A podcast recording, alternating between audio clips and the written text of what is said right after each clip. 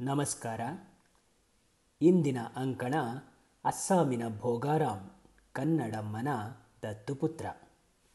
ನನ್ನೊಂದಿಗೆ ಫೋಟೋದಲ್ಲಿ ಇರುವ ಈತನೇ ಗುವಾಹತಿಯಲ್ಲಿ ಇರುವಂತಹ ಕಾರ್ ಚಾಲಕ ಭೋಗಾರಾಮ್.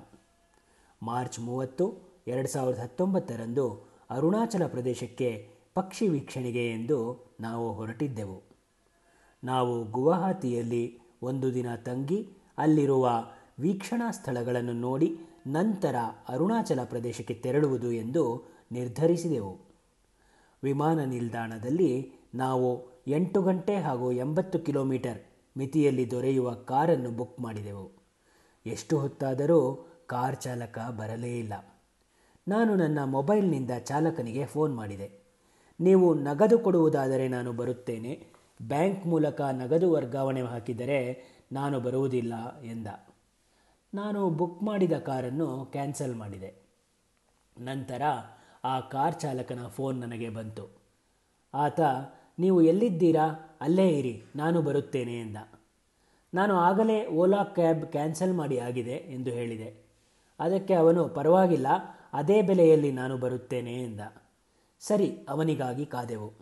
ಐದು ನಿಮಿಷದ ನಂತರ ಅವನು ನಾವಿದ್ದಲ್ಲಿಗೆ ಬಂದ. ಈ ಸಂಭಾಷಣೆಯೆಲ್ಲ ನಡೆದದ್ದು ಹಿಂದಿ ಭಾಷೆಯಲ್ಲಿ. ಅವನು ನಿರ್ಧಾರ ಬದಲಿಸಲು ಕಾರಣವೇನೆಂದು ನಾನು ಕೇಳಿದೆ. ಅದಕ್ಕೆ ಅವನು, ಟ್ರೂ ಕಾಲರಲ್ಲಿ ನಿಮ್ಮ ಫೋನ್ ನಂಬರ್ ಬೆಂಗಳೂರಿನದ್ದು ಅಂತೂ ಬಂದಿತ್ತು. ಅದಕ್ಕಾಗಿ ನಾನು ಹುಡುಕಿಕೊಂಡು ಬಂದೆ, ಅಂದ. ಅವನು ಬಂದೊಡನೆ, ನಮಗೆ ಆಶ್ಚರ್ಯವಾಗುವಂತೆ ಶುದ್ಧ ಕನ್ನಡದಲ್ಲಿ ಮಾತನಾಡಲು ಪ್ರಾರಂಭಿಸಿದ. ಈ ಕಾರು ಚಾಲಕನ ಹೆಸರೇ ಭೋಗಾರಾಮ್. ಮುಖಚೆಹರೆ ನೋಡಿದರೆ ಅವನು ಉತ್ತರ ಪೂರ್ವ ಭಾರತಕ್ಕೆ ಸೇರಿದವನೆಂದು ಗೊತ್ತಾಗುತ್ತಿತ್ತು. ಆದರೆ ಅವನ ಕನ್ನಡ ಭಾಷೆ ತುಂಬ ಸ್ಪಷ್ಟವಾಗಿತ್ತು. ಹೇಗೆ ಕನ್ನಡ ಮಾತನಾಡಲು ಕಲಿತೆ ಎಂದು ನಾನು ಕೇಳಿದಾಗ, ಅವನು ಎಂಟು ವರ್ಷ ಬೆಂಗಳೂರಿನಲ್ಲಿ ಆರು ಕನ್ನಡಿಗರ ಸಂಸಾರ ನೆಲೆಸಿದ್ದ ಅಪಾರ್ಟ್ಮೆಂಟಿನಲ್ಲಿ ವಾಚ್ಮ್ಯಾನ್ ಆಗಿ ಹಾಗೂ ಓಲಾ ಕಂಪನಿಯಲ್ಲಿ ಎರಡು ವರ್ಷ ಚಾಲಕನಾಗಿ ಕೆಲಸ ಮಾಡಿದ್ದನಂತೆ. ಆದರೆ ಅವನ ಕನ್ನಡ ಭಾಷೆಯ ಸ್ಪಷ್ಟತೆ ಕನ್ನಡಿಗರೆಂದು ಹೇಳಿಕೊಳ್ಳುವ ಬೆಂಗಳೂರಿನ ಹಲವರಿಗಿಂತಲೂ ಚೆನ್ನಾಗಿತ್ತು. ಆರು ತಿಂಗಳಿಗೆ ಮುಂಚೆ ಬೆಂಗಳೂರಿನಿಂದ ಗುವಾಹತಿಗೆ ವಾಪಸ್ಸಾಗಿದ್ದಾನಂತೆ. ಮದುವೆ ಮಾಡಿಕೊಂಡು ಎರಡು ವರ್ಷದ ನಂತರ ಮತ್ತೆ ಬೆಂಗಳೂರಿಗೆ ವಾಪಸ್ ಬರುತ್ತಾನಂತೆ. ಆರು ತಿಂಗಳಾಗಿದೆ ನಾನು ಕನ್ನಡದಲ್ಲಿ ಮಾತನಾಡಿಲ್ಲ. ಆದ್ದರಿಂದ ದಯವಿಟ್ಟು ನೀವು ಕನ್ನಡದಲ್ಲೇ ಮಾತನಾಡಬೇಕು ಎಂದು ಹೇಳಿದ. ನಮಗೂ ಸಂತೋಷವಾಯಿತು.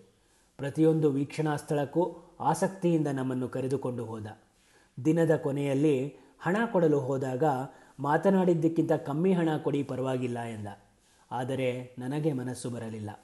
ಅವನು ಹೇಳಿದ್ದ ಸಾವಿರದ ಆರುನೂರು ರೂಪಾಯಿಗೆ ಇನ್ನೂ ನೂರು ರೂಪಾಯಿ ಸೇರಿಸಿಕೊಟ್ಟೆ.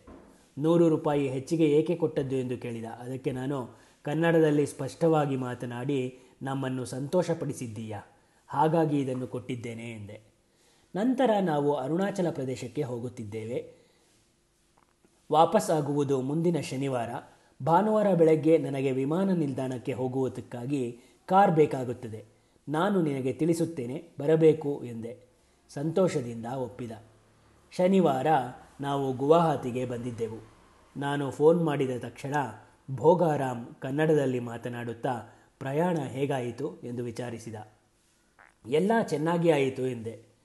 ಮಾರನೇ ದಿನ ಬೆಳಗ್ಗೆ ವಿಮಾನ ನಿಲ್ದಾಣಕ್ಕೆ ಹೋಗಲು ಕಾರ್ ತೆಗೆದುಕೊಂಡು ಬರಲು ತಿಳಿಸಿದೆ.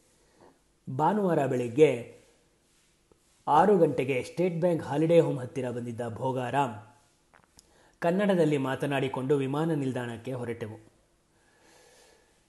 ವಿಮಾನ ನಿಲ್ದಾಣ ತಲುಪಿದಾಗ ಎಷ್ಟು ಹಣ ಕೊಡಬೇಕು ಎಂದು ಕೇಳಿದೆ. ನನಗೆ ನಿಮ್ಮೊಂದಿಗೆ ಕನ್ನಡ ಮಾತನಾಡಿ ಬಹಳ ಸಂತೋಷವಾಗಿದೆ.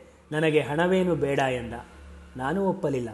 ನಾನು ಬಲವಂತ ಮಾಡಿದಾಗ ಅವನು ಆರುನೂರು ರೂಪಾಯಿ ಕೊಡಿ ಎಂದ. ಹಣ ತೆಗೆದುಕೊಳ್ಳಲು ಇಷ್ಟವಿಲ್ಲದಿದ್ದರೂ ಅವನು ಸ್ವೀಕರಿಸುವಂತೆ ನಾನು ಬಲವಂತ ಮಾಡಿದ್ದೆ. ಮುಂದಿನ ಸಲ ನೀವು ಗುವಾಹತಿಗೆ ಬಂದರೆ ಗೆಸ್ಟ್ ಹೌಸ್ಗೆ ಹೋಗಬೇಡಿ. ನನ್ನ ಮನೆಯಲ್ಲಿ ನಾನು ಮತ್ತು ಅಮ್ಮ ಇಬ್ಬರೇ ಇರುವುದು. ನಮ್ಮ ಮನೆಗೆ ಬಂದಿರಬಹುದು ಎಂದ.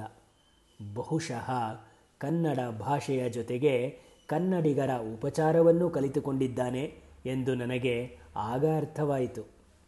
ಸುಮಾರು ಇಪ್ಪತ್ತರಿಂದ ಮೂವತ್ತು ವರ್ಷಗಳವರೆಗೆ ಬೆಂಗಳೂರಿನಲ್ಲೇ ಇದ್ದು ಎಷ್ಟೋ ಜನ ಕೇವಲ ಒಂದು ಪದ ಕನ್ನಡವನ್ನು ಕಲಿತಿರುವುದಿಲ್ಲ.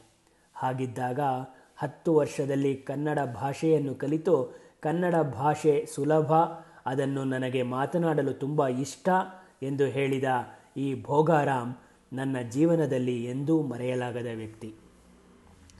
ನಿಮ್ಮಲ್ಲಿ ಯಾರಾದರೂ ಗುವಾಹತಿಗೆ ಹೋದರೆ ದಯವಿಟ್ಟು ಕಾರ್ ಸೇವೆಗಾಗಿ ಭೋಗಾರಾಮನನ್ನು ಸಂಪರ್ಕಿಸುವುದು ಮರೆಯಬೇಡಿ. ಭೋಗಾರಾಮ್ ಮೊಬೈಲ್ ಸಂಖ್ಯೆಗಾಗಿ ನೀವು ನನ್ನನ್ನು ಸಂಪರ್ಕಿಸಬಹುದು. ಧನ್ಯವಾದಗಳು. ನಮಸ್ಕಾರ.